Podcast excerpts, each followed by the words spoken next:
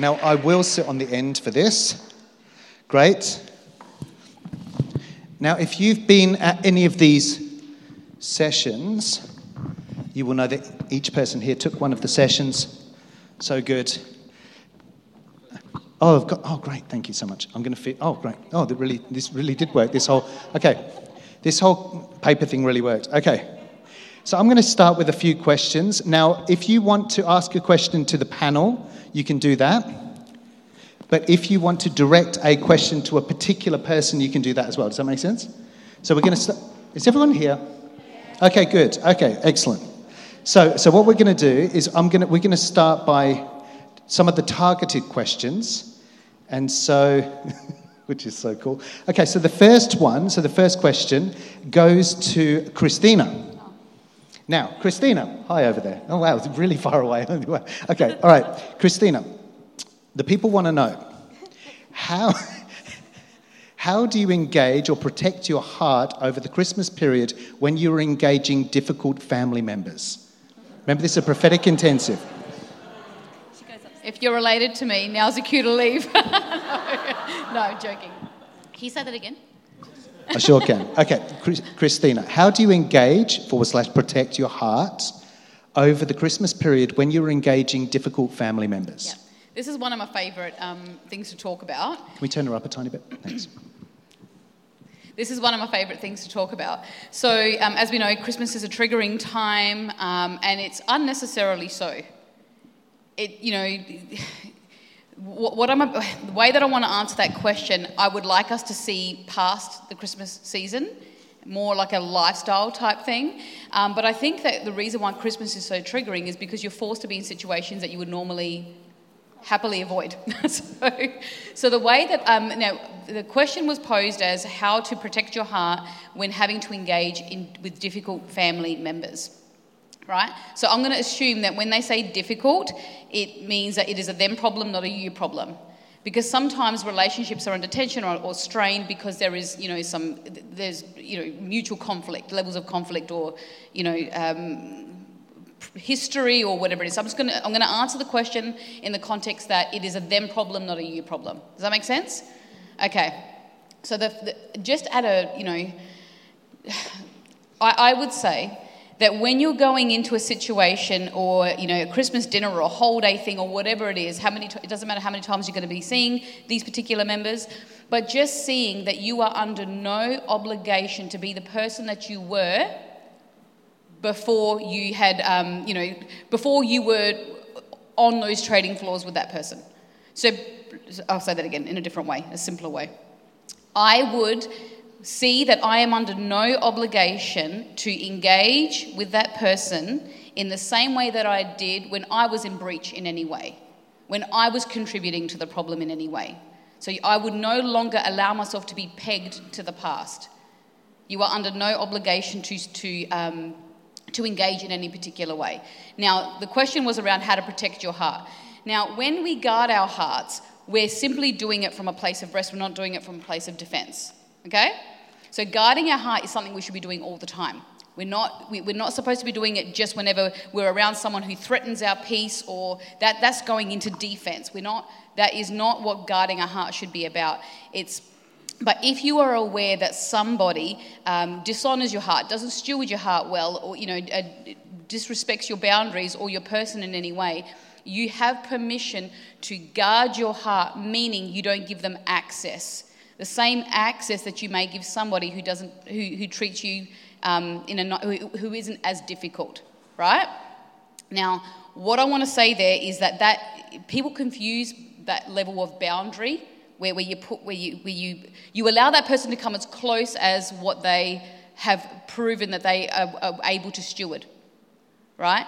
People confuse that with you know not not being uh, forgiving or not loving. That's not how that's that's not true okay? Because sometimes in order to allow to not have boundaries with that person whether you see them once over the christmas break or multiple times by not having boundaries and by letting and then uh, appeasing or enabling you're actually betraying yourself and that is the opposite to guarding your heart. So the question was around how do i guard my heart? Well the knowing that the, it's a them problem not a you problem would be to identify what about that what about their behavior makes you feel uncomfortable and giving your heart permission to, to no longer be obligated to that issue. To separate your heart from, from what the purpose of the meeting is. If you're going to Christmas lunch, you're going to Christmas dinner, the only thing that you are obligated to do is to rock up, eat, drink, be merry, right? And, and, to, and to engage with them at a level that your heart doesn't feel betrayed. I mean, I could talk about this forever, but. Very good. Was that helpful? Yeah. yeah. Come on. Awesome. Anyone else want to comment on that? No? Okay. Are you guys all, you all satisfied? So no one's going to trigger over Christmas. Yeah, we, we, we could talk about this for hours. yeah, this is, this is like a lot. Uh, we've actually got a lot of questions up here, and we're getting more now. Um, awesome. Okay. Next question is directed to uh, Rachel. Now, I'm going to read this one, and you've got a similar one in your hand. Um, how is it best to partner with the spirit of wisdom in a situation where there is no time to go away and pray and or lean in for an answer i think you need to cultivate a lifestyle of knowing the voice of wisdom and so it, you're quickly tuned in um, to wisdom. And if you haven't cultivated that yet in your life, then do so. But the easiest way in, in between, while you're cultivating tuning into the voice of wisdom is to lean into where peace is. Um, and if answering a question or being put in a situation requires you to engage in spin or chaos, then step out. Um, and so, the quickest way to determine where wisdom is in a situation is to lean into where peace is, especially if you have to make a quick decision or engage in a conversation where you're being dragged into something. Feel no obligation to respond or go into spin with somebody else simply because they want an answer or they want to engage something in that moment. Always stay where peace is. Excellent. So good. That is so, so important. What, uh, how important is that? So, so important. Does anyone else want to comment on that? Leaning into wisdom? How many people have ever found themselves in a situation where you're like, wow, I really need a good answer right now? How many people have ever had that? And how many of you have ever spoken and thought to yourself, why did I just say that? Or is it just me? I've, it certainly happened to me. I think that's so good about cultivating, cultivating a lifestyle of being able to engage with wisdom. So good. Just awesome. quickly. Oh, sorry. I think the other thing also is a quick prayer or position in the Lord to go, Lord, I, I actually I need wisdom now, and I need you to cover anything I say that's not in wisdom. And I choose to step into love and speak from a place of love. And if you always speak from love, um, then the Lord can always correct the language because you're in the right place. Awesome. So good. Great. Do you guys get, get some questions over there? Have you read them? Yep, awesome. Do you want to answer one of those now, or do you want me to go ahead and ask one of them? Okay, awesome, great. Okay, so now, this is one of my favorites. Now, I'm going to leave this open to people. It is, it is addressed to Rachel again, but we do have others, uh, many others for other people. How do I pray for a guy? Uh, sorry, how do I pray for a guy that I know likes me uh, to approach me? Is my heart clean in praying this? So let's pray that again. Now, uh, play that again. Let's, let's listen to that again. How do I pray for a guy that I know likes me to approach me? Does that make sense to everyone? Okay, is my heart clean in that? That's a very good question. It goes in line with a few other questions about spouses that we've had. Yeah, why not? If you know that person um, is interested and you're interested, then I would pray for a way to be open. That is a clean way and a, and a godly way, but for a way to be open because that's a genuine need. Um, and people are genuinely um, in a place of feeling insecure about approaching, etc. So I would just ask the Lord to open a way, the same way you would in anything. Um, if you are, are, aware of a job and you don't know how to approach it, if you're aware of something that needs a door to be open, then I would. I don't think that there's any problem with praying for the Lord to make a way or make something, there to be an ease on something and conversation to open. Awesome. There's also a determinant around, I know a guy that likes me. You Now- know, yeah, you already know. Yeah, exactly right. Now, there is a determinant around that. Are you sure? Is everyone okay? Well you're assuming they're sure. Okay, cool. Right. Well, yes, we're assuming that the person is sure. Sometimes, I remember many years ago, many people came up to myself and then Belinda multiple weeks and said that they were going to marry the same person. Mm-hmm. Many people. I know he likes me, I know this is my husband, so we're just going to, the same guy. Now, how many of you know it's difficult for, unless he was living, living in Oklahoma, it's difficult for him to marry them all. And so, is it Oklahoma where they have all of the. Utah, sorry, sorry. Utah, down in Utah. Okay. But what was interesting is that there was a level, and I think this is really important, there was a level of deception. It's the same when we had multiple people that were going to marry Joel Houston. Multiple people. He's my husband. I know he likes me. I go, and so it's just being aware if you are carrying something very strongly for somebody, if you're like, oh, well, I really feel like this is potentially my husband or whatever else, or my wife, it goes both ways, then it's really good to get counsel. How many of you know where it says, where counsel is sought, plans succeed? And so it's just so important to bring it into a place of counsel, allow there to be, bring it into the light, and allow someone else to speak into that place because sometimes when we've got hidden revelation, from God or not from God, uh, uh, we've got this hidden place. Things can fester and things can manifest that aren't God. How many of you know that's true? And so it's really, really important that if you are holding something and you've been waiting, and I really believe that this, it's a really, really good idea to bring someone else in and say, hey, I really feel like uh, uh, this person is my husband. I really believe that I, this is, or, or I really believe this person. Like, what do you think about that? Do you think I'm in deception? And then when you tap into that space, you will, I believe, get a level of clarity that you need to be able to move forward in that kind of stuff. Is that good? How many of you know relationships are a really big deal? It's not something we shouldn't talk about. Really big deal. The second most important decision you ever make in your life. So, very, very cool. Excellent. Right, any other comments? Yep. Do you want to go ahead with your question? That I, yep, the I one I gave you. question Yep. from here.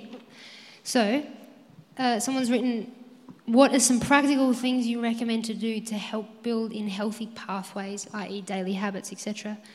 Um, so, I find, for me personally, the, the primary thing that I've instituted in my life to be able to hear the voice of the Lord, for one, and to then build in, in the ways of the Lord is to consistently have my conscience, conscious mind or, or heart filled with Scripture.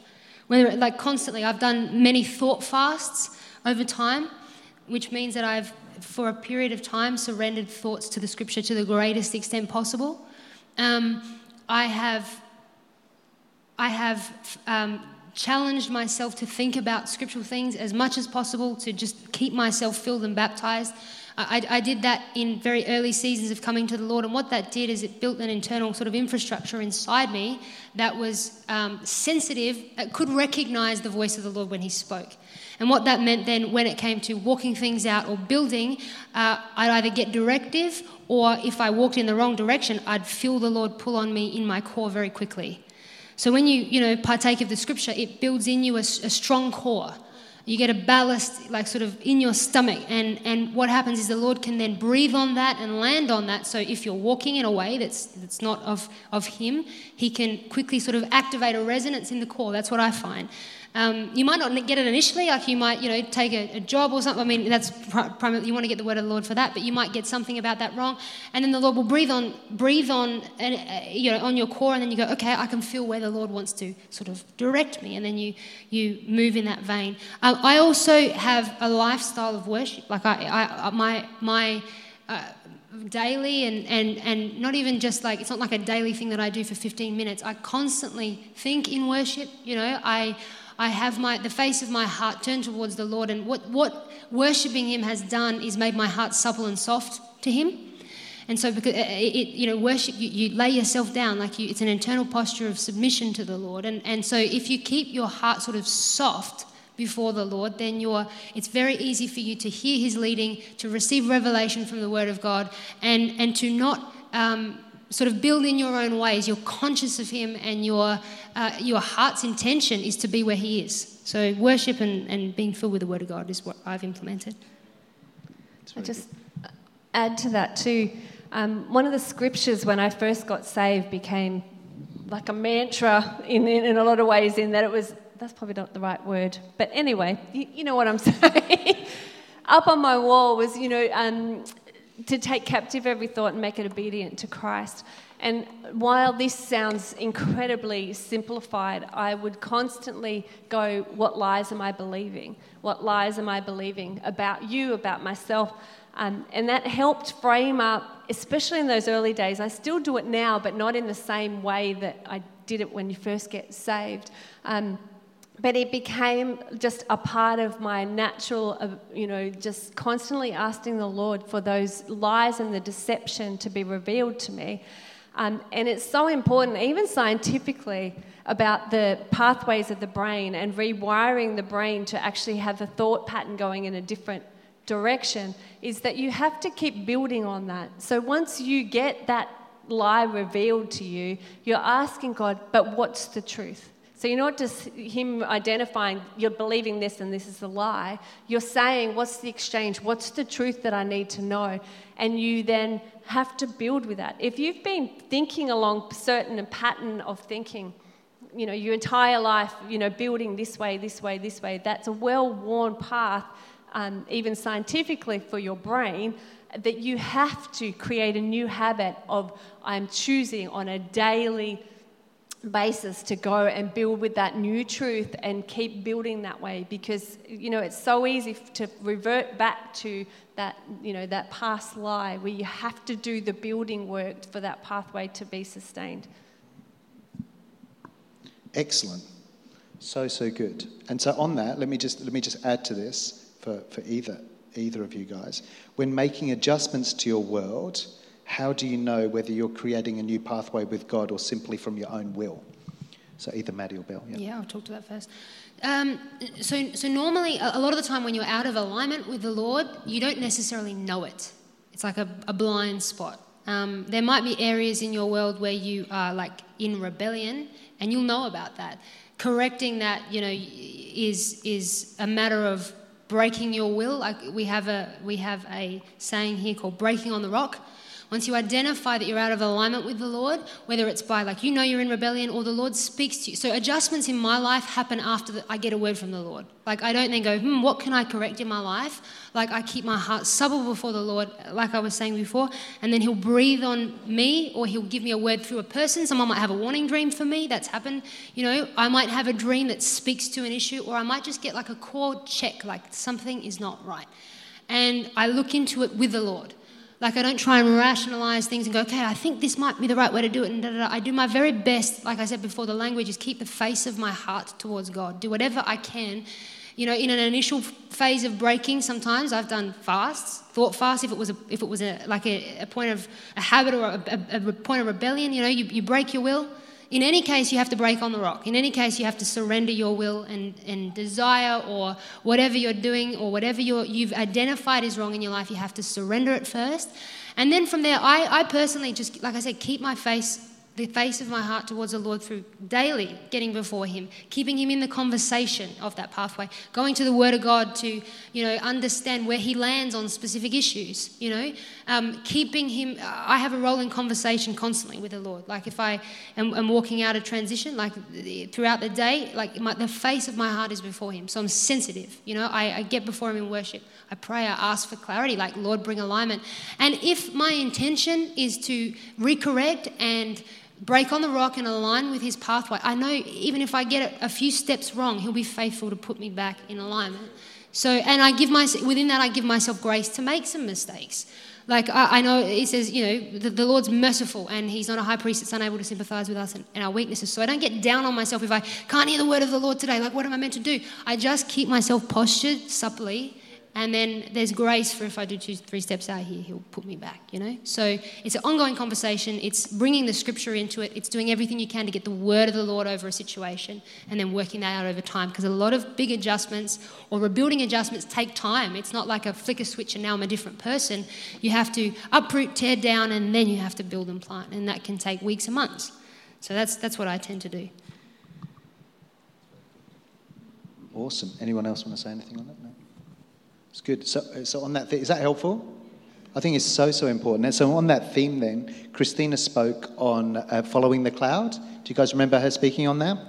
And so, Christina, a question for you here is how do you know how to follow the cloud when you only have one thing to go on and no other confirmation? Is that the walk of faith? Is that what that is?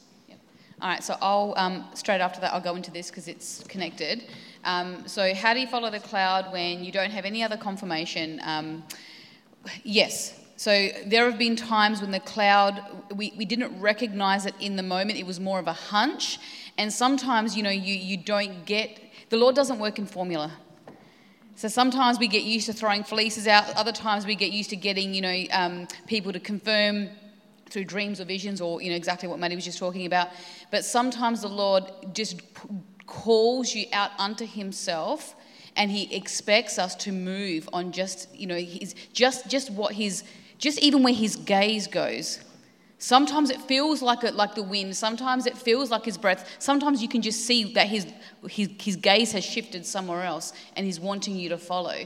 Um, and there have been times for um, Nick and I where we, uh, we, we just we, we, we recognize the substance of him and it could just be we, we, we could feel that he's, he's, he's moving over there. We don't have anything else to confirm.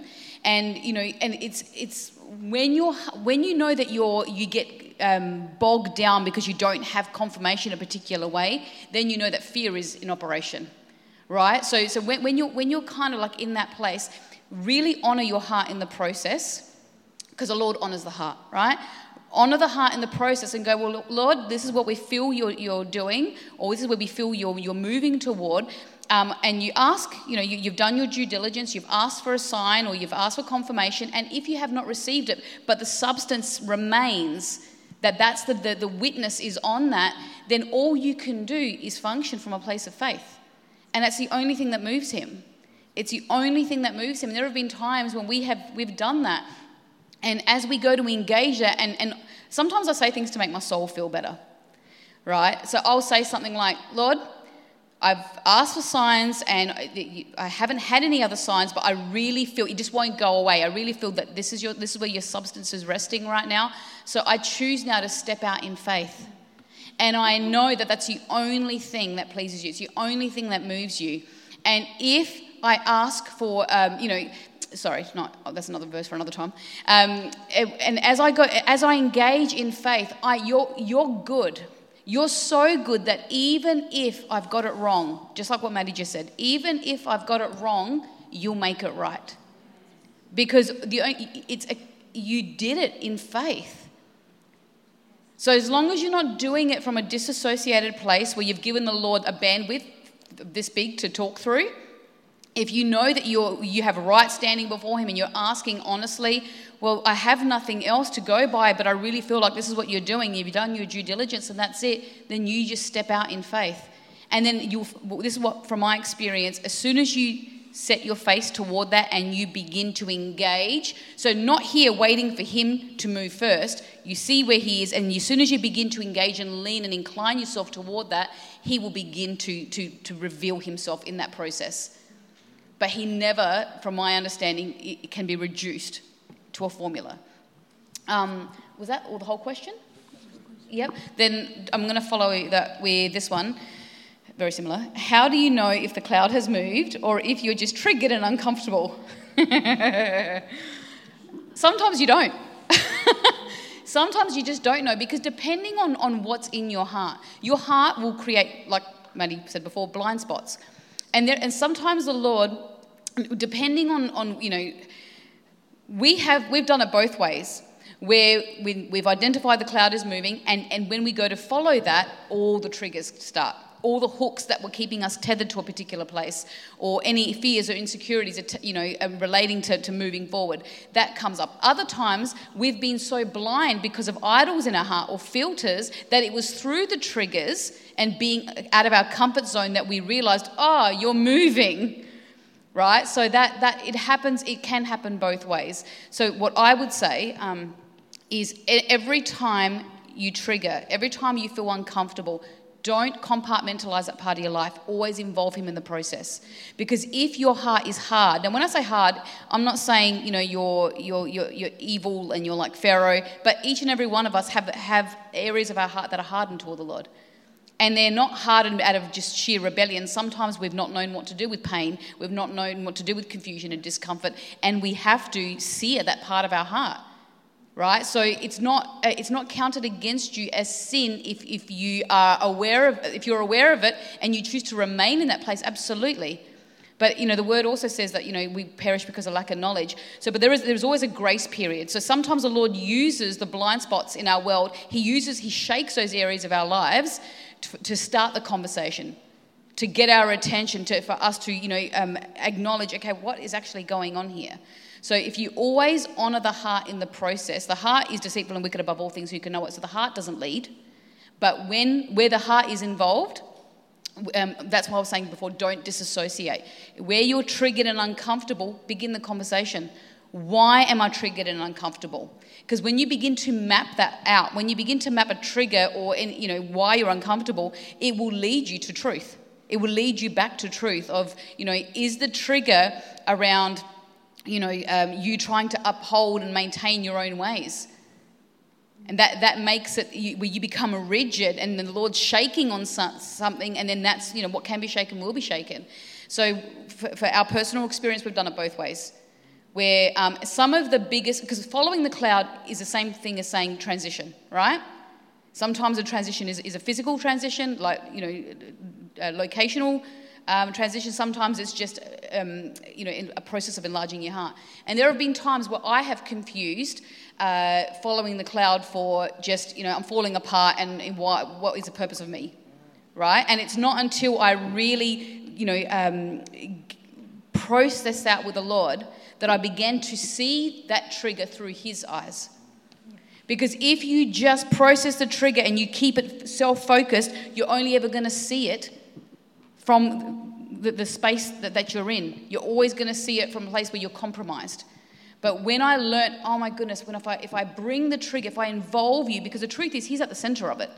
There's nowhere that he isn't, right? So when, when I learn to, oh my gosh, if I learn to see the trigger through your eyes, everything I need to know about this will be revealed to me. Because when we trigger, we go into survival. So if we can learn to no longer allow that fig leaf reality to, to trigger, where we go, I don't need to be covered, I don't need to cover myself, I don't need to to um, to make myself comfortable in this moment. If I just if I'm okay with being bare before you, I'll, you will tell me everything I need to know. So it's happened both ways for us. It's very good. Does anyone else want to speak into that? Perfect. That was really good. Excellent. We're learning a lot, aren't we? Um, someone, someone asked this question, I'll put it to all of us. Um, how do you know when is God speaking uh, to me or if it's my self will? Now, when I get a thought from God, it's normally a lot better than my normal thoughts. That's the first one. And, and the second one is that now there's so many different ways. We don't have time this afternoon to go in how do we hear God? How do you weigh and test the word? Like if you uh, listen to Rachel's session on the intensive, go back and listen to that. She broke that, that down a lot. And, you know, is this God speaking? Is it not? And, you know, uh, we have to go through a process where we learn to weigh and test the word and learn to be able to discern the word of God. It's so interesting. But what I've learned so important, sorry. What I've learned over the years, and uh, please feel free to speak into any of this, guys, is that normally if it's something I really, really, really want, God's not speaking about it. And, and I'll tell you that because what happens is that in the morning, none of you guys have ever done this. Now, I really love coffee. And what happens is coffee really stimulates me. So I will drink a strong coffee in the morning, get really, really G'd up, hear from God, come, come home and say, Belinda, okay, this is what, this is what I'm feeling. And it's always this and to a non-coffee drinker, and it's always the stuff I really, really, really want. Now, when that coffee, the dilation starts to go down, this is completely true, that's when I really start to hear exactly the way that the Lord is directing me in the day. And the way that the Lord directs me in the day is this is so crazy. Oh, it's not crazy, but this will really help people. For me, one of the ways I learned to really recognize the way that God was speaking to me was that He wasn't, I had to learn that God wasn't always going to talk to me about something brand new every time He talked to me. This was a massive deal, massive breakthrough for me because you go to be with him and go, okay, God, where am I going to go? What nation? What country? What am I doing? And it's, it's, and he didn't speak about that. But instead, when I started to come down a bit, I started to come to a place of rest, started to be able to hear him really clearly, he was saying, guess what he was talking about? The thing he was talking about last week and the week before and the boring. Why? Because God's a conversationalist. And when I learned that, and am learning that over the years, what I realized was that God didn't just th- do throwaway comments, He's a, he, he instigated conversation. God will complete the good work that He starts in order to see that conversation fulfilled and seen through in my world. Does that make sense? I'm going to teach you to be a great dad.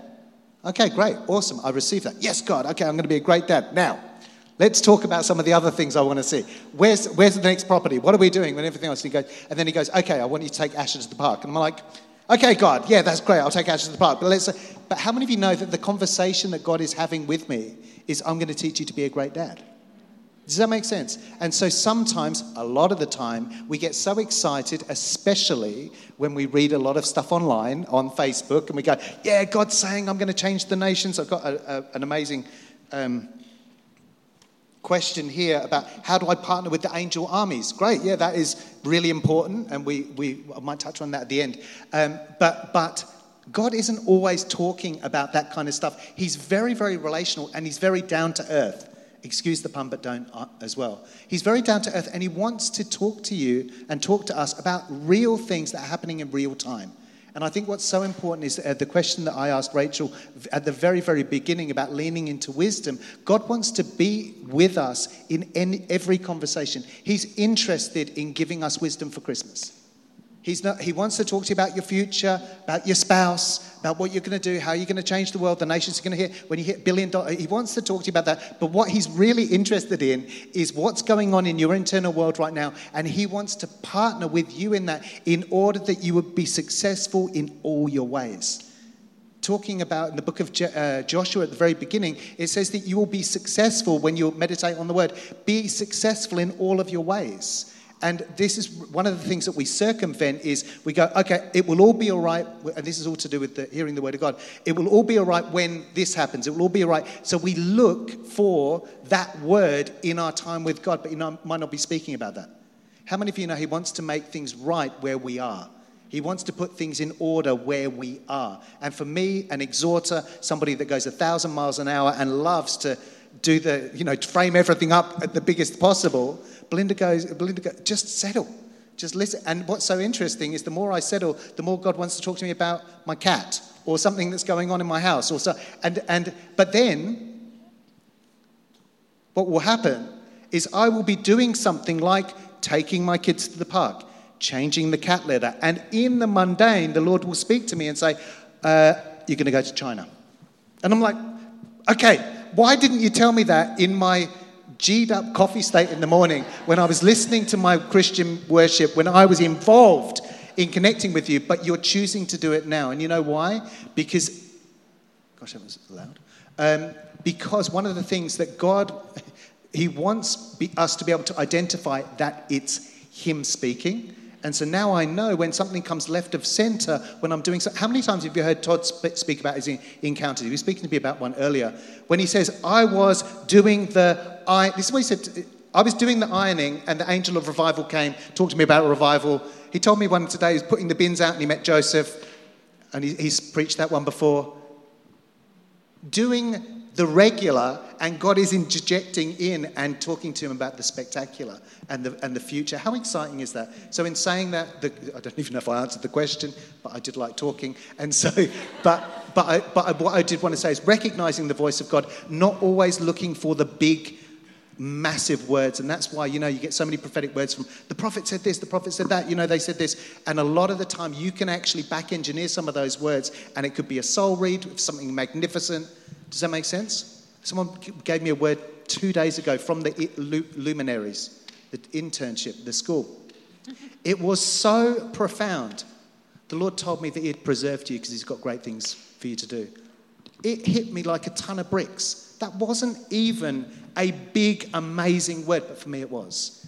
That's the way that God communicates to you. He's personal, He communicates right where you're at, and when he speaks, you know that it's him speaking. Is that good? Okay. I've got something I just want to say on that because with the question, did it have something about self will in it? Yeah, it did. I didn't So, so for me, um, like I was sort of saying before, if you keep, if you have a lifestyle, like if you, if, if, if just in all points of life you have a posture of submission and suppleness towards the Lord, you may still get information in the spirit that is your self will, or um, you might be trying to hear the word of the Lord, and because you're, you know, engaging from a place of fear, a devil can speak. So you get a word of the Lord, but it's not necessarily. Sorry, you get a word, but it's not necessarily the word of the Lord. If you have a supple heart toward the Lord and you happen to get a, a word that wasn't Him and, and walk it out thinking it was Him, He will correct you. Again, there's like a merciful element, you know, to the Lord where if you get two or three steps off track, he, again, He'll correct you. So it's, it's more about um, everything that we're talking about, whether it's relationship with wisdom, whether it's capacity to hear the word of the Lord, whether it's um, whatever it might be. They're, they're not superpowers that you can just like, you know, pop out on the spot. They come from lifestyles of surrender, you know, cultivating relationship um, worshipping the Lord, uh, they, they dig into you or create in you an infrastructure that then, you know, in a moment of stress, wisdom is there. You know, it's not like, you know, you can just, without having done the building and the digging with the Lord, you can have that capacity. It's more daily habits and lifestyle things that produce, you know, the capacity to hear the word of the Lord, that produce sensitivity to wisdom, you know, that, that bring you angelic encounters, you know, that allow the spirit of revival to come when you're ironing. You know, like Todd, for example, has carved out his infrastructure, he's full of the word the Lord. So the Lord can land on him like that. Do you know what I mean? He's got such built infrastructure inside him to hear and be sensitive. And so angels can manifest, but it really comes when you when you build daily habits. And yeah, even within that, you might still, you know, accidentally actualize a pathway on information that wasn't God. But if you are supple by habit, the Lord will direct you.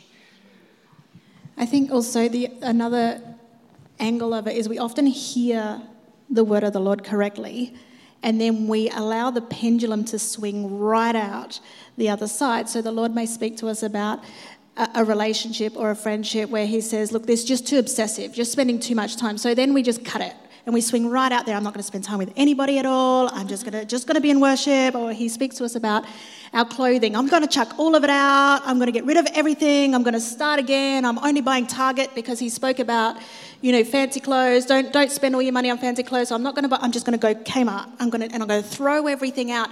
And we swing right over here. But maybe he just said, you know, instead of a thousand dollars on a pair of shoes, why don't you just, you know, spend five hundred? Like, but we don't wait long enough. We swing right out. And often that's when we get right off track. As we hear that initial voice of the Lord, we don't wait for His strategy and what He wants to say about it. He may just say, you know what, instead of seven days a week spending with that person talking nonsense, why don't you just spend a couple of hours a few times a week instead of nonsense all day talking? Or we need to wait for the strategy of the Lord on the word of the Lord rather than taking that one thing and, and letting that completely pendulum swing us right out here and we see this a lot with teachings as well. You know, the Lord brings in a grace uh, or starts to speak about grace, and so we swing it all the way out there and we throw completely out, like out of the window, we throw out truth and we throw out disciplines because the Lord's speaking about, about grace. Or He's speaking about discipline, so we throw out all of, you know, having compassion and all of those things, and the Lord's like, no, no, no, I'm just asking you for, to do just this tiny tweak on something. And you just, and, and I think that's mainly where we go wrong is we, we take what the Lord's saying, we don't wait for the rest, and we go right off track. But we heard the voice of the Lord, then we get confused. We're like, no, no, no, I heard you say that, but now I'm, I'm in a desert place, like I'm in waterless places, uh, but I listened to your word. And it's because we didn't listen long enough for all of it and the strategy and the how to. That's very good. Wow. And just on, just on that, that's really good. That, that shoe thing, that, I don't know. don't, don't listen. It's fine. the, the, Lord could be saying, don't spend 500, spend 1,000. Um, spend a thousand, it's okay. Um, this is a, that's a, it's an early morning coffee moment. Um, but what I want to say in that, and I want to just want to touch on something that I think is really important on the back of what Rachel just said as well. Um, I just want to talk to you about when you get a big word, because what happens a lot of the time is people get. How many people you know you've, you'd love to you'd love to get a big word? Well, no one. Well, gosh, no one. I wouldn't, want, I wouldn't want one right now. I tell you why, because it would throw me into the wilderness and I'd be like, nah. I'm telling you, that's what happens. Who's ever read the book of Genesis at the end from 37 onwards? Did someone get given a dream? 37, you wouldn't, Genesis 37, he was 17. How many people would have liked to be in Joseph in Genesis 38? Big deal. Uh, I, I really mean that. It says in the book of Psalms, the word of the Lord tested Joseph. And let me tell you this right now. Everyone wants, just tell me something. People get surprised that they get this word and then their whole life goes to crap. Do you know what God's doing? It's called preparation. And sometimes you might get, you don't get, I haven't had loads of big words, but I've had a few. And each time there has been at least a year or two years of cycle around parts of my world that God has adjusted in order to me, for me to become the person to be able to carry the word that He's given me. It's a very big, you actually become the word. It's a very, very big deal. And I think that we have to understand that when we receive something from the Lord, the Lord gives us that, but He also gives us the process to see that thing fulfilled. This is a really big deal. And sometimes the process doesn't look like the thing you want it to look like. How many of you know that's true? You're like, God, I'm going to go and change the nations. Go, yeah, but you need to learn Mandarin. Go to the, uh, does that make sense? Or I want to go to the nation. and sometimes, uh, uh, but the wilderness can look even more intense than that a lot of the time. But I just want to touch on that because I think sometimes it says in the word, My ways are not your ways, says the Lord, neither are my thoughts your thoughts. And when we communicate with God, I said in jest at the beginning, you know, his thoughts are better than my thoughts. When he speaks, it's wow, wow, that's an amazing thought. But really, that is the bottom line. His thoughts are higher than our thoughts. And when he communicates, he's communicating from a higher dimension designed to bring us into a, t- a place of prospering and fulfillment. He doesn't, he always speaks with the intentionality to see the word that he speaks fulfilled. Now, how many of you know that that's a really big deal?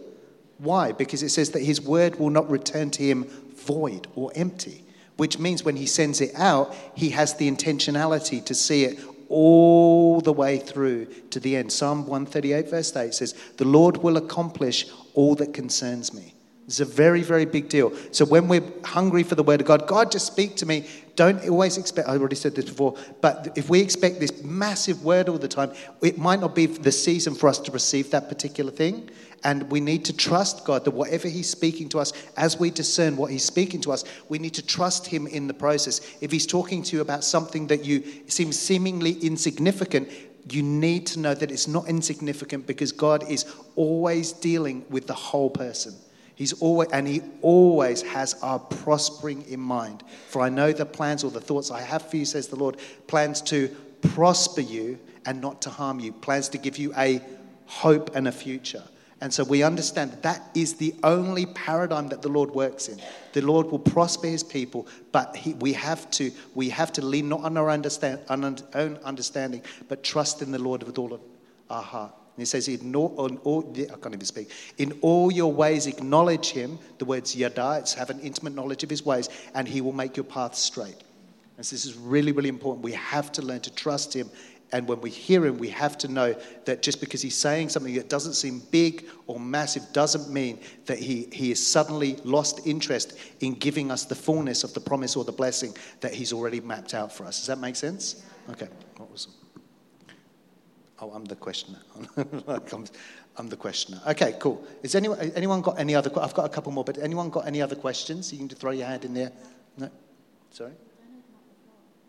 No, no, no. I was going to get get Johan. Can you uh, deliver? Oh, don't worry. I was, I was way way beyond that space. Uh, okay. Um, while while he's just going to hand out. Sorry. Oh, okay. Let's talk about the heavenly armies. Okay. How do we partner with? One of the questions was how do we partner with the heavenly armies? Do you want to answer it? Okay. You need an assignment that requires yeah, the heavenly army. exactly right. I mean, it's as simple as that. If, if the assignment requires the heavenly armies, then you get to partner with the heavenly armies. I mean, asking the heavenly armies to go before you for Christmas lunch might be a stretch. I don't know your family. It might be required. but, but really, the assignment um, would be a state level assignment. It would be a generational assignment. It would be it was something requiring the backing of the, the heavenly armies. We have, you know, the, the angelic assigned to us. We have all of these different things for our life and for our purpose and for our scrolls. But if you're calling on the, the heavenly armies, the, the host of armies, then the assignment needs to match. Um, and so when we've got the assignments that require the, the heavenly armies to be involved, then they're just there because they're attached to the scroll that requires them. So good. And I, I love the way it said heavenly armies. Um, uh, um, how do we partner with the heavenly armies? First of all, being a prayer helps. Is, it, is everyone okay? If you pray, is everyone all right? Gosh, there was a, if you pray, then God can potentially give you prophetic assignments or intercessory assignments. And you might not even know. Many of us have prayed for stuff and you did partner with the heavenly armies.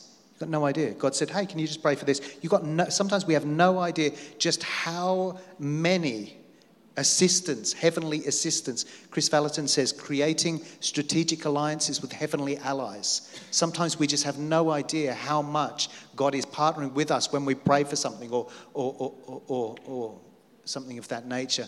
What, what's interesting, though, is that there's a, a, many years ago, when I first moved here, I saw, I saw an angel, and the Lord spoke to me and said, This angel is a head of an angel army and is actually designed for war. That was 2016 when I first arrived in Adelaide. And I said, Oh God, there is a spiritual war over South Australia. And look at what we're coming into now. And you know, and so what's so interesting is that there was a level of contending, but all we needed to do, exactly what Rachel just said, all we needed to do was just stay on track. We just had to stay on track, and the heavenly hosts, the armies that were released, were released on the word of God. So all we needed to do was just align to that word of God. You know, many, many years ago, in fact, just before I say this, Carl, can you just uh, put up, unless Nicola, you know how to do it, Psalm 103.20 for me, please? Um, many years ago, I was running a healing rooms meeting, and an angel came into the side of the healing rooms meeting. And as the angel flew in, it was like there was a word superimposed over the angel, and the word was deliverance. And I was like, wow, okay, there's an angel of deliverance that came that has just come in. And I was running the meeting, and as soon as I started to run the meeting, the Holy Spirit said to me, You know how to activate this angel, how to work with this angel. And I said, How do I do it? And then I was like, Oh, no. I just have to steer the meeting in a place of deliverance. So I said, okay, we're going to move into some deliverance. As soon as I said that, the angel literally just started to swoop down through. People just started screaming and getting delivered. That hasn't happened every time, but the angel arrived specifically to bring deliverance. And what did I do? I just needed to partner with it by steering the meeting and giving the angel space to operate into that particular field. And it says this in, in Psalm 103:20. We base most of our theology around the angelic and partnering with the angels on this scripture. It's very, very easy. It says this Bless the Lord, you his angels, who excel in strength, who do his word, heeding the voice of his word, or listening or hearkening, or basically doing the voice of his word. That's the, what the word heed or the word hearken is. And what's the next? Uh, the next? Can you put up the next part?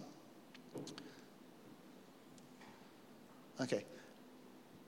And then it says, uh, uh, bless, the, uh, bless the Lord, all you his hosts, you ministers of his who do his pleasure. And what's so interesting is that we have to understand that angels, the word of the Lord, and this what angel, uh, angel Rachel, close enough. Um, What I call Todd God half the time. Is that the right way? Yeah. God and angel. um, by accident, obviously. Um, imagine that the angels. So if you've got angel, uh, the host of an angel army, they have a captain. How many of you know that, that they don't just go?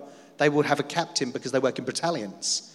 So, just exactly the same as the army is set up, they will have a captain, they'll have an overseer. The overseer will be given instruction from heaven and then will direct the angelic army according to that. The instruction specifically comes from the word of God, and it says that angels will only hasten to the word of God. The word of God is like a surfboard. Imagine it's like a surfboard, and they have to wait until the surfboard comes in for them to surf in on it. Does that make sense? So they have to ride the word of God in order to actually do what they're called to do. Well, you might go, okay, well, what are they given a fresh word all the time? I don't believe they are. I believe that a word that they come in on could be that they're to guide you in all of your ways which means that from when you were born, the Lord said, This is one of the angels. Sorry, the Lord said to the angel, this, this, is your assignment. You are to guard Emily in all of her ways, or guard Dee in all of her ways. And so that word stands until the Lord replaces it with another. Does that make sense? And so that is the commissioning for that angel. The angels are commissioned by the word of God. The only, the only way we can partner with the angelic is by aligning to the word of their commissioning. Does that make sense? Yes, we can be, you know, Jesus was ministered to by the angels. Matthew 4:11 says that they refreshed him and ministered to him. But how many of you know that the Holy Spirit led him into the wilderness? He was obedient to be led into the wilderness and after the time of testing, after his obedience, the angels had been commissioned to minister to him and refresh him. So interesting. So, alignment to the Word of God and obedience to the Word of God will see a greater level of angelic release in and around your world and just an interest in the angelic too. Is that good? Awesome. Okay. The winds, what was that? A feather fell and the wind started. Did you just hear that? Because that was the most bizarre. He says he makes his angels winds. No one turned on an extra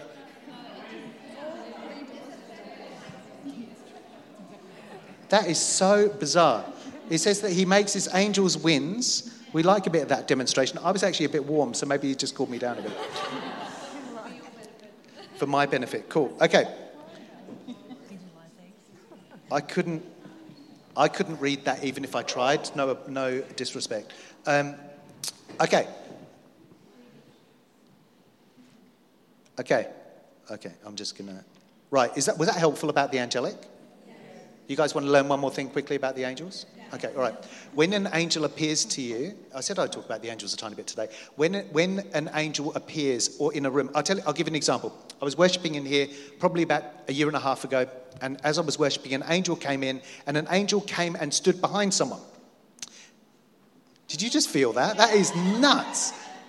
I'm literally feeling wind come past my.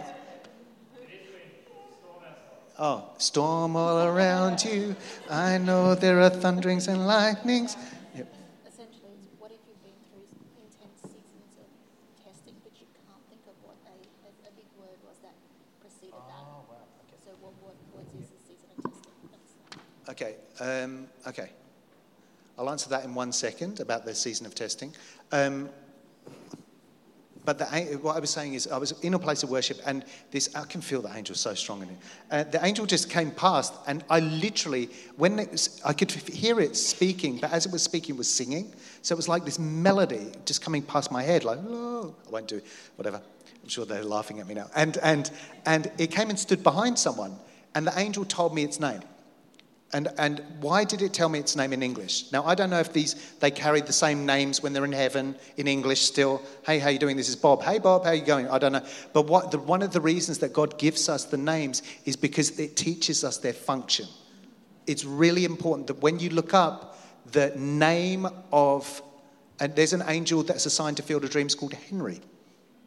True story. What, is, what does the name Henry mean? Does someone want to look it up? Shout it out. Um, so, so anyway, so this angel comes, this angel comes behind me, and I said, "Hey." Uh, so I went over to this guy and I said, "There is an angel. I, he just came here right now. Blah blah blah blah blah." And the person said to me, "That is actually the angel that's been partnering with me in this season, specifically over the stewardship of a particular thing." And the person's daughter had seen the angel and got the angel's name previously and talk to me about the same thing. Now, what I'm watching is I'm watching this thing, but the Lord communicates the name specifically in order for me to learn the function. Name Henry means? Sorry? Louder? House ruler. Yeah. So what did I say? It was the angel was over house of God. And so, and the same, it's, it's, there's another angel, I believe, part of the, uh, called Harriet, comes from the same thing, Harriet and Henry. And, and Bizarre. You're going, I don't normally talk about the names, but it's important. Do we understand? And so this is this is we have to understand that we learn then the function. So anytime I'm sensitive to hearing or feeling an angel, the first thing I ask the Holy Spirit and not the angel is, what's its name? What's its name? Because for me, saying what's its name is exactly the same question as what's its function. And as soon as I learned that, then I learned to partner. One time I was in the shower, angel came into the bedroom, and I was like, hold on, just give me a sec. And, and the, the, Lord, uh, um, the Lord said, This angel is, I think, I thought the name was, I think it might have been Spencer. And it was to do with stewardship of finance. And I said, What is it? And the Lord said, It's a time to sow. It's a time to sow. The angel came. What's the best thing for me to do if an angel turns up to do with stewardship finance? What's the best thing for me to do? Sow. When should I sow? A month later? The angel was there then. The door opened. I sowed, and we got, I think, sevenfold returned on something that we sowed that day. Why? Because there's something when the heavenly realms move, when we understand the function, because the angels hasten to the word of God and God's word opens up something, the angels then come and minister into that specific thing. We partner with them and we see heaven's blessing as a result. It's very important, very good. People say, yeah, there's an angel creating marriages. Well, here's what it is. Okay. It's true. Good. Uh, okay. So, do you want to answer that about the testing? Okay. Testing. Uh, there was a question about testing. Okay, I don't want to be tested either, but uh, I'm, I'm, over testing. How many people have ever received a prophetic word? I, I, remember someone prophesied over me. I was lying on, lying on the floor, and I'd just been through the worst season ever. And they said, I've got such a big word for you. And I literally wanted to run away, but I was on the floor, and I was lying down on the floor, and I tried to run, but I couldn't because I was lying on the floor. And I was like, get me out of here. I need to, because I didn't want to have to journey anything else at that time. How many people have ever felt that before? Anyway, but the question was about testing specifically. And when you see testing, um, the person said that they hadn't seen where the word was that brought the testing. How many of you know that life can test you? How many of you know that life can test you? It says, In this world, Jesus says, John 14, in this world you will have many troubles. But what does Jesus say? Now, this is, I love this. But be of good cheer. Well, let me tell you this, right? It's like, it's like count it all joy, brethren, when you face trials of many kinds. It's the same, the same ilk. I've never been in an intense season of testing. Well, I, I, want, I should never say never, but seldom have I been in the season of testing and really counted it all joy. I'm like, okay. Um, but what's interesting, it says that in this world we have many troubles. It says, trust in God, trust also in me. And there is an, a place that we can access in God when we trust in Him in seasons of trial, testing, and trouble, when we, we actually get built up in ways that we couldn't have experienced if we hadn't been through that trial with Jesus by our side. And I've been in seasons before, and I have been in these seasons, and many of you guys will have done this before. And I've heard uh, many prophets, I think even Lance Wallnau has spoken about this, where they have actually craved desert seasons again because they felt so close to God.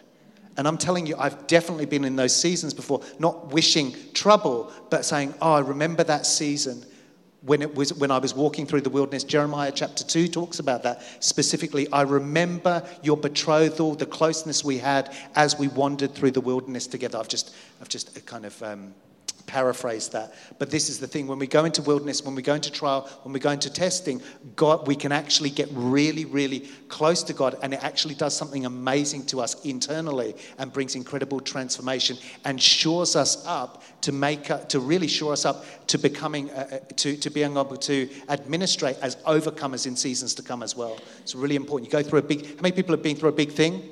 Then something happens, you go, oh, that's nothing, I've been through that. How many people have ever had that happen? Well, let me tell you, when you went through that, you didn't think, oh, that's nothing. Does that make sense? And so what happens is that God builds us up in that way, but it's what we develop in that place and in that process with Him that enables us to be victorious in other aspects. He always leads us in triumphant procession in Christ. Very important that we understand that. Great. I just want to add to that. Um, so you can't get away from the testing, right? And the trials and the tribulation, like that's a thing. Um, and I, I, have learned through Heart Journey and, and you know, uh, working with people around the heart, I've learned that if I can just shift my perspective on the testing, I can't lose. So the way that I started to do it was I started to embrace triggers because that triggers are a test. Triggers put you to the test immediately, right? So I, I started to embrace triggers because I, I, I realized that trials are going to happen. You know, it says build your house on the rock because when the storms come, so storms they're going to come. So they're going to come internally through triggers. They're going to come externally through things that are out of your control. But I learned that if I can find where I am empowered, because you're always empowered, you're always empowered. So I, I learned to look for where I'm empowered in a test. So I'm going to, um, I just want to quickly talk about, you know, when, when the testing is external. So not just you know a trigger that you've got to work through because you know you've you really struggled to let go of something. So I'm talking about when the storms that come. If we can see how empowered we are to completely pass the test. Now, how many people here watch Friends? Have watched Friends? You know Monica. Monica loved tests and quizzes. That's me. When I began to look at tests as going, this is an opportunity for me to pass. So my focus shifted from what the, what the storm was made of to, I just need to pass this test.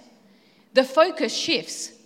Because what happens in a storm, what happens in a tribulation or a trial, is everything is designed to speak, to, to, to preach to you. Everything. Everything gets, there's an upheaval and then there's, an un, there's, there's a period of you're very uncomfortable, everything's unsettled, everything's up in the air, emotions are high. Those, each and every one of those things preach to you.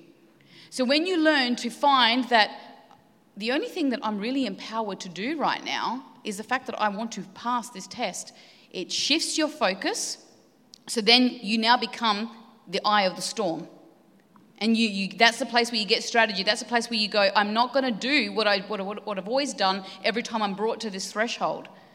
So it's about shifting your perspective. This is, this is just an angle of, of what I want to um, I'm not saying, not trying to replace anything that's already been said, but if we can shift our perspective and our focus, because it's when you're focused, Todd says it all the time, when you're focused, that's, that's when you can actually land things, that's when you can shift things. And when we see that when, when we're able to shift our focus, then we go, oh, that's what it means for the government to be resting on your shoulders. That's what it means that you, you are, you're at the center of it all. But while everything's you know, in upheaval, everything's preaching to you, you they're the, things that aren't already pillars in your world, they're going to be the hardest things to find in, in the midst of the storm. So if you see testing as an opportunity to pass the test, we, we're wired to, to, have, to have information, right? That, that's what we, we feel that our survival is dependent on in the fact of how much information we have, which is why we're so drawn to the tree of knowledge right? But if we, we learn to see, oh my goodness, I can actually access the knowledge that I need to pass this test, bring it down to a single focus, to pass this test and not what is preaching to me through the tree of life, then you, the, the, the, you actually see the test from up here and not, you know, running the gauntlet. Very good. Is that good? Awesome. Okay. One last question, and we're, and we're done, and we'll do our communion. And this question is for everybody. I'm in a really good place, frequency wise. What's some good advice, one thing each, that I can do over my holiday and Christmas period that will keep my frequency not just high, but it will increase it so I step into 2024 at the highest level of frequency than I've been for each person? Um, managing thoughts well. It says, I can't remember the exact things it says in the scripture, but um, whatever is beautiful, whatever is lovely, whatever is good, meditate on these things. So that's something you can do constantly, whether it's you're driving the car you're at the shops, whether you're like, wherever you are, you can manage your thoughts well. And if you keep your mindset on things above, that will inherently produce, you know, increase in frequency. Um, the thing that came to mind was just thankfulness. I just you know, th- those moments throughout the day of just thankfulness actually cultivate something in your heart to keep your frequency up and constantly seeing the goodness of the Lord manifest because you're aware, you know, of the things to be thankful for, you know, especially over this holiday period. this the opportunity for the triggers to come up, but just the thankfulness of the things that, you know, you see in those days too. So good. Um, you all know what I'm going to say. uh, I, I've done this for myself. Uh, I've even got my family to do this and, and people that I minister to, and it, it really does shift your frequency.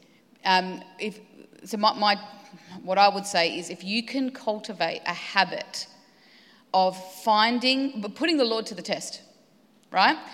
At His own word, finding Him in every moment when your frequency is low. Like, you know, or, so, so that's, that's to help as a, as a pick you up. But the other thing I want to add to that, which is where I was going, but I just wanted to, to say, you know, if you really need like a first aid kit, that's there. But, um, but really, I challenge you to find the Lord in the things that you enjoy because we tend to compartmentalize our world. He's in the beach walks. You, you enjoy them because He put them in there. He's in the movie nights. He's in the, you know, going out having a nice meal. He's, he's in all of those things. You know, I have, you know, he, he says, he says, I have never ever taken my eyes off of you. That's what he says. I've never slept or slumbered. Um, I've never left your side. I've never, I've never left you nor forsaken you. It is impossible for me to lie. So he's in the midst of every single thing. And so one thing that we've, um, I'll limit it to myself. One thing that I've learned that holidays seem to have a bit of a downer because you compartmentalize your life. You think, you know, you, you, you associate high frequency when you're doing God's work or when you're in, you know, the company of, others, but He's actually all you actually need. He's all you, he's all you need. Even, even if it was you alone in the desert with Him, your frequency would be so high if, you, if our awareness of Him.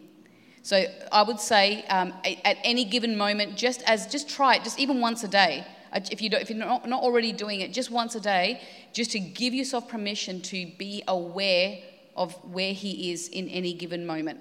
And that is like being plugged right in. Very good. Awesome. Rach?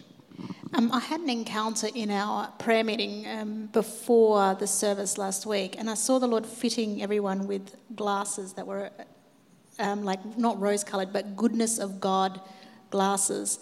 Um, and he started to show me about if we look at everything through the lens of the goodness of God, how different we see everything and how different we see the people in front of us.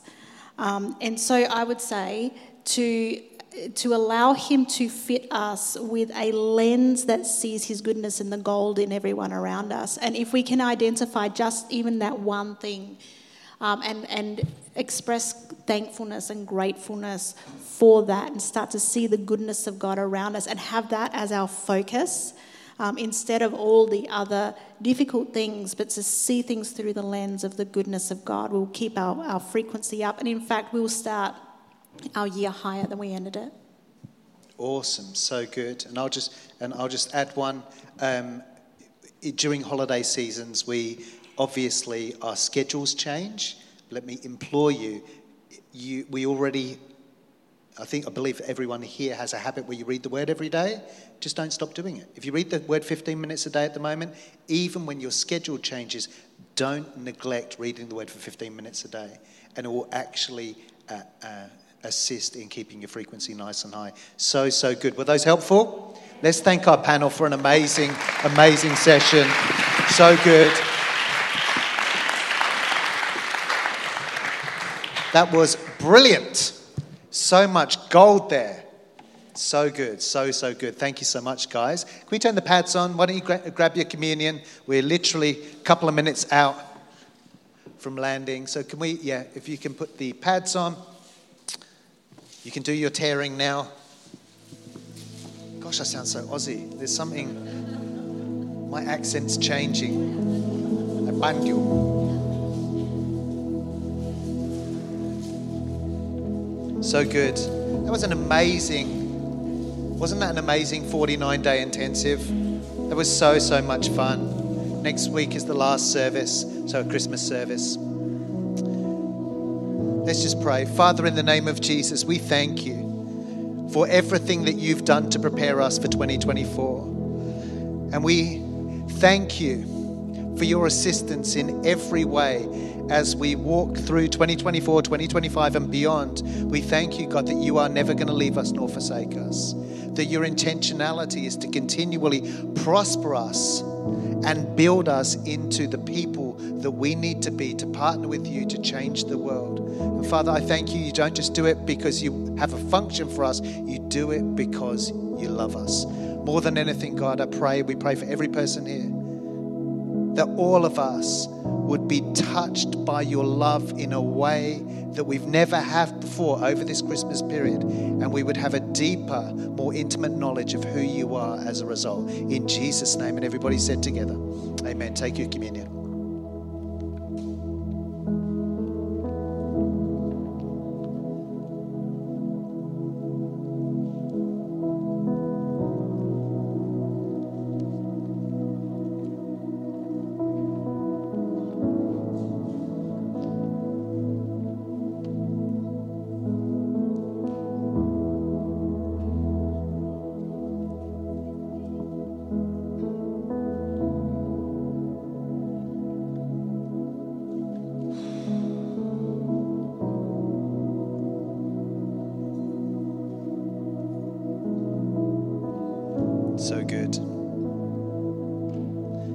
How many people here? This is your last week of work. Does anyone work here? Okay, yep. I'm like, wow, okay.